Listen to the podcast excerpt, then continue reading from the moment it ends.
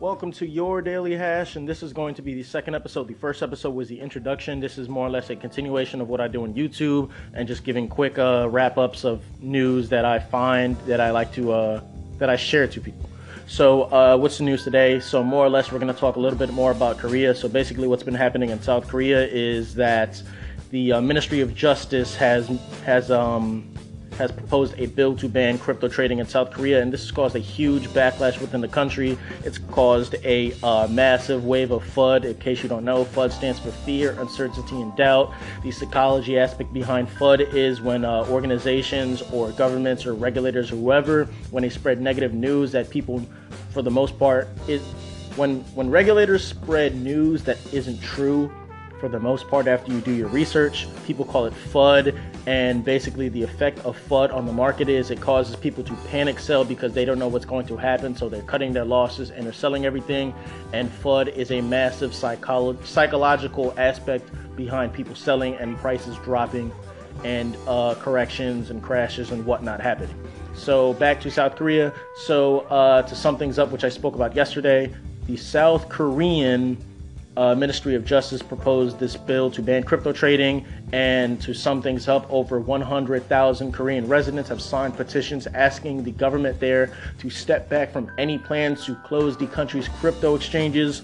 On top of that, uh, thirty thousand people signed petitions to have the head of the Ministry of Justice step down, more or less because they don't like what's going on in the country. They don't like how um, they're just proposing this bill to ban crypto trading. Also, to this, also sorry about that.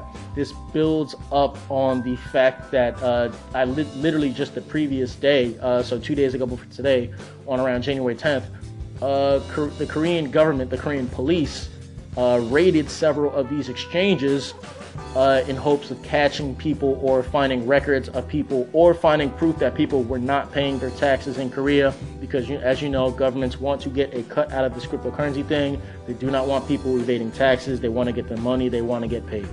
So that's more or less the latest F U D that's been going on in Korea. Uh, to go a little bit deeper into the article that I read and the blog that I wrote, uh, the proposal drew swift pushback from within the South Korean government. The president's office, in particular, said no move is finalized as of yet, as well as cryptocurrency supporters and traders in the country who cried foul as the statement sparked a fall in cryptocurrency prices. Yeah, so like I said, more or less this statement caused a massive uh, panic throughout all exchanges. Matter of fact, people sold everywhere, not just in Korea, uh, but this more so affected Korean exchanges than um, other people, obviously, because Koreans are more than likely going to interact with their own exchanges, that is. Korean exchanges directly.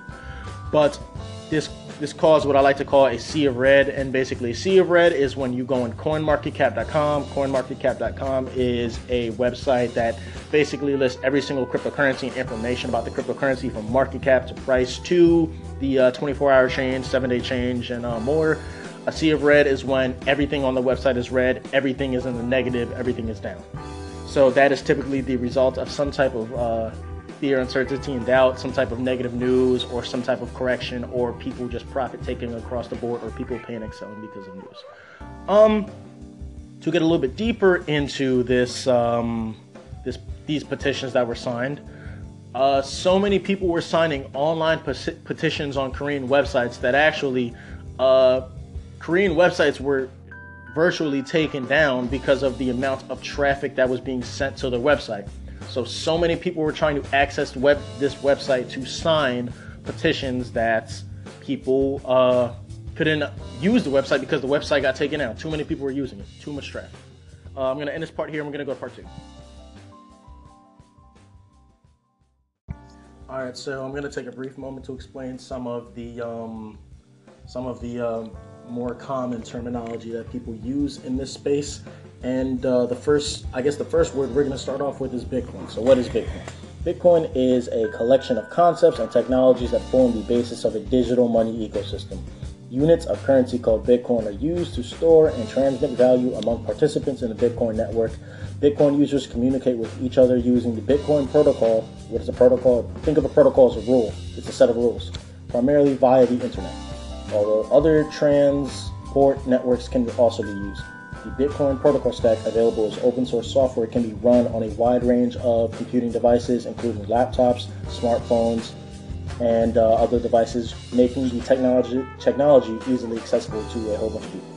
Users can transfer Bitcoin over the network to do just about anything that can be done with conventional currencies, including buy and sell goods, send money to people or organizations, or extend credit. Bitcoin can be purchased, sold, and exchanged for other currencies at specialized uh, currency exchanges. Bitcoin, in a sense, is the perfect form of money for the internet because it is fast, secure, and borderless. And all of this was uh, quoted from the book Mastering Bitcoin by Andreas Antonopoulos. If you don't know who Antonopoulos is, he's more or less the, uh, the O G of cryptocurrency, the O G of Bitcoin. He more or less, what this guy does is he uh, quit his job a long time ago, and he's more or less the biggest Bitcoin evangelist out there. I'm saying the word evangelist literally because he goes across the country, across the world, going to uh, seminars and just um, educating people on Bitcoin, cryptocurrency, from the uh, economic level down to the protocol level. And when I say protocol level, I'm talking about the nitty-gritty with um, the technology, down to the code level, down to the uh, the subatomic code level, I guess, too. Um, so that's who he is. If you're really interested in learning more about him and his uh, lectures and stuff, you can literally look him up on YouTube at A Antonop, A A N T O N O P. He's a very, very good lecturer. I watched a lot of his videos, and his videos have helped me a lot back in the day. Uh, to con continue on with this book, though, unlike traditional currencies, Bitcoin is virtual. There are no physical coins or even digital coins per se. The coins are implied in transactions that transfer value from sender to recipient. Users of Bitcoin own keys that allow them to prove ownership of Bitcoin in the network. With these keys, they can sign transactions to unlock the value and spend it by transferring it to a new owner. Keys are often stored in a digital wallet on, on each user's computer or smartphone. Possession of the key that can sign a transaction is the only prerequisite to spending Bitcoin, putting the control entirely in the hands of the user. So that's how this that's how uh, this uh, digital currency or cryptocurrency is different from other currencies out there. The uh, control, the fates, whatever you do is entirely on you. It's not it's not backed by anything per se. There is no uh, bank, there is no um, Federal Reserve. You more or less become the bank, you more or less have the powers of the Federal Reserve. You transfer your uh, Bitcoin to other people, and uh, other people can transfer their Bitcoin to you. So that's why they call it a decentralized peer-to-peer distributed system, and that's what the next paragraph talks about. It's a decentralized peer-to-peer system, and there's no central server or point of control. It's created through a process called mining, which involves computing to find solutions to a mathematical problem while processing Bitcoin transactions. Any participant in the network uh, running the full Bitcoin protocol stack may operate as a miner using their computer's processing power to verify and record transactions. Every ten minutes, a miner is able to validate the transaction of the past ten minutes and is rewarded with a brand new Bitcoin. Essentially, Bitcoin mining decentralizes the currency issuance and clearing functions of a central bank and replaces the need for any central bank. So we're going to take a break there, and then we're going to continue on with some news. So uh, more or less on a basic level, think of a miner as just like a specialized computer that uh, does a whole bunch of, uh, processes a whole bunch of Bitcoin transactions, and the reward for this transaction is Bitcoin every ten minutes. Um, let's, let's continue on with some news.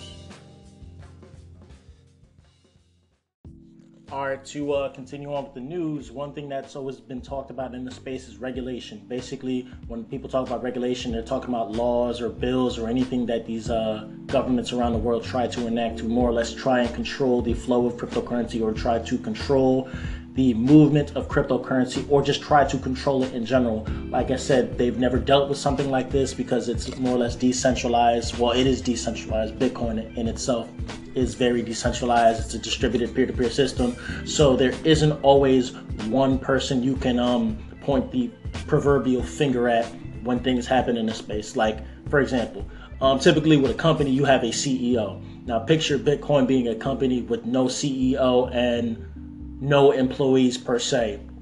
So uh, how does that relate to regulation? Well, so typically if you're trying to regulate a company, you just would point your finger directly at the company, or you, or you would point your finger directly at the C E O. However, in the case of this, because nobody owns it and it's distributed, there's no particular way that they can just go about shutting this down without um, going through numerous hoops, going through uh, climbing up numerous ladders, going through numerous trials and tribulations. Um, so in this article that we're about to talk about now, the uh, the uh, S E C more or less comes together and they form this thing called a working group to more or less discuss about how they can regulate cryptocurrency. And the U S Treasury Secretary Steven Mnuchin said on Friday that the Financial Stability Oversight Council, which is a government body that assesses financial system risks, has formed a working group focused on cryptocurrencies. So they remarked on the process during an appearance at the Economic Club in Washington, D C After being asked about the topic of Bitcoin, they said they're very focused on it. Mnuchin explained, "We're pointing to discussions with other regulators within the U S government," and, and he later said, "We want to make sure that bad people cannot use these cryptocurrencies to do bad things." And I can understand their point of view, but then again, you kind of have to look at it like this. Bad people are going to use anything. They're going to use computers, they're going to use cars. Bad people were probably the first people to use anything, now that I think about it, because they need to be able to evade the government. They need to be able to evade the law. So it only makes sense that the bad people would be the first to use computers, they'd be the first to use T Vs, they'd be the first to use cars. And they were probably one of the first people to use cryptocurrency and Bitcoin, now that I think about it.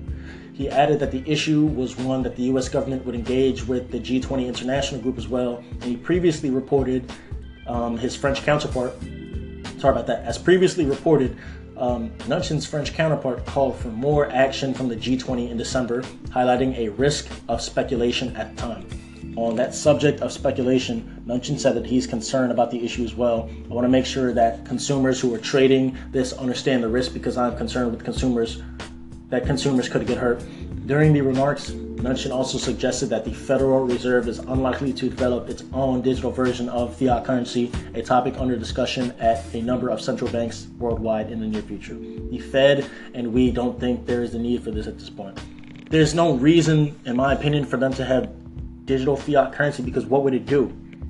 And when they always they always talk about people getting hurt from this, but to be honest, I've never I've always seen people bashing this thing on national T V, but I've never seen somebody on national T V claiming to be hurt from this entire thing, so I'm always dumbfounded when they say that. However, I will agree with them in the fact that people need to understand the risk of all this stuff on their own when it comes to the volatility, when it comes to price changes. But then again, when I always look, historically speaking, back at um, emerging trends in technology, there's always been volatility associated with it. We've literally had volatility in new things arguably since the eighteen hundreds. Um, not just in price, but in uh, society. Like when um, when trains came out, or when cars came out, better yet, or better yet, when the assembly line came out for cars, which made cars affordable for people to use, um, people who rode horses went out of business, or people who sold horses to people went out of business because nobody needed horses anymore because people could afford cars. Um, you could argue that with the uh, steam engine too, uh, not only for boats, but for trains too.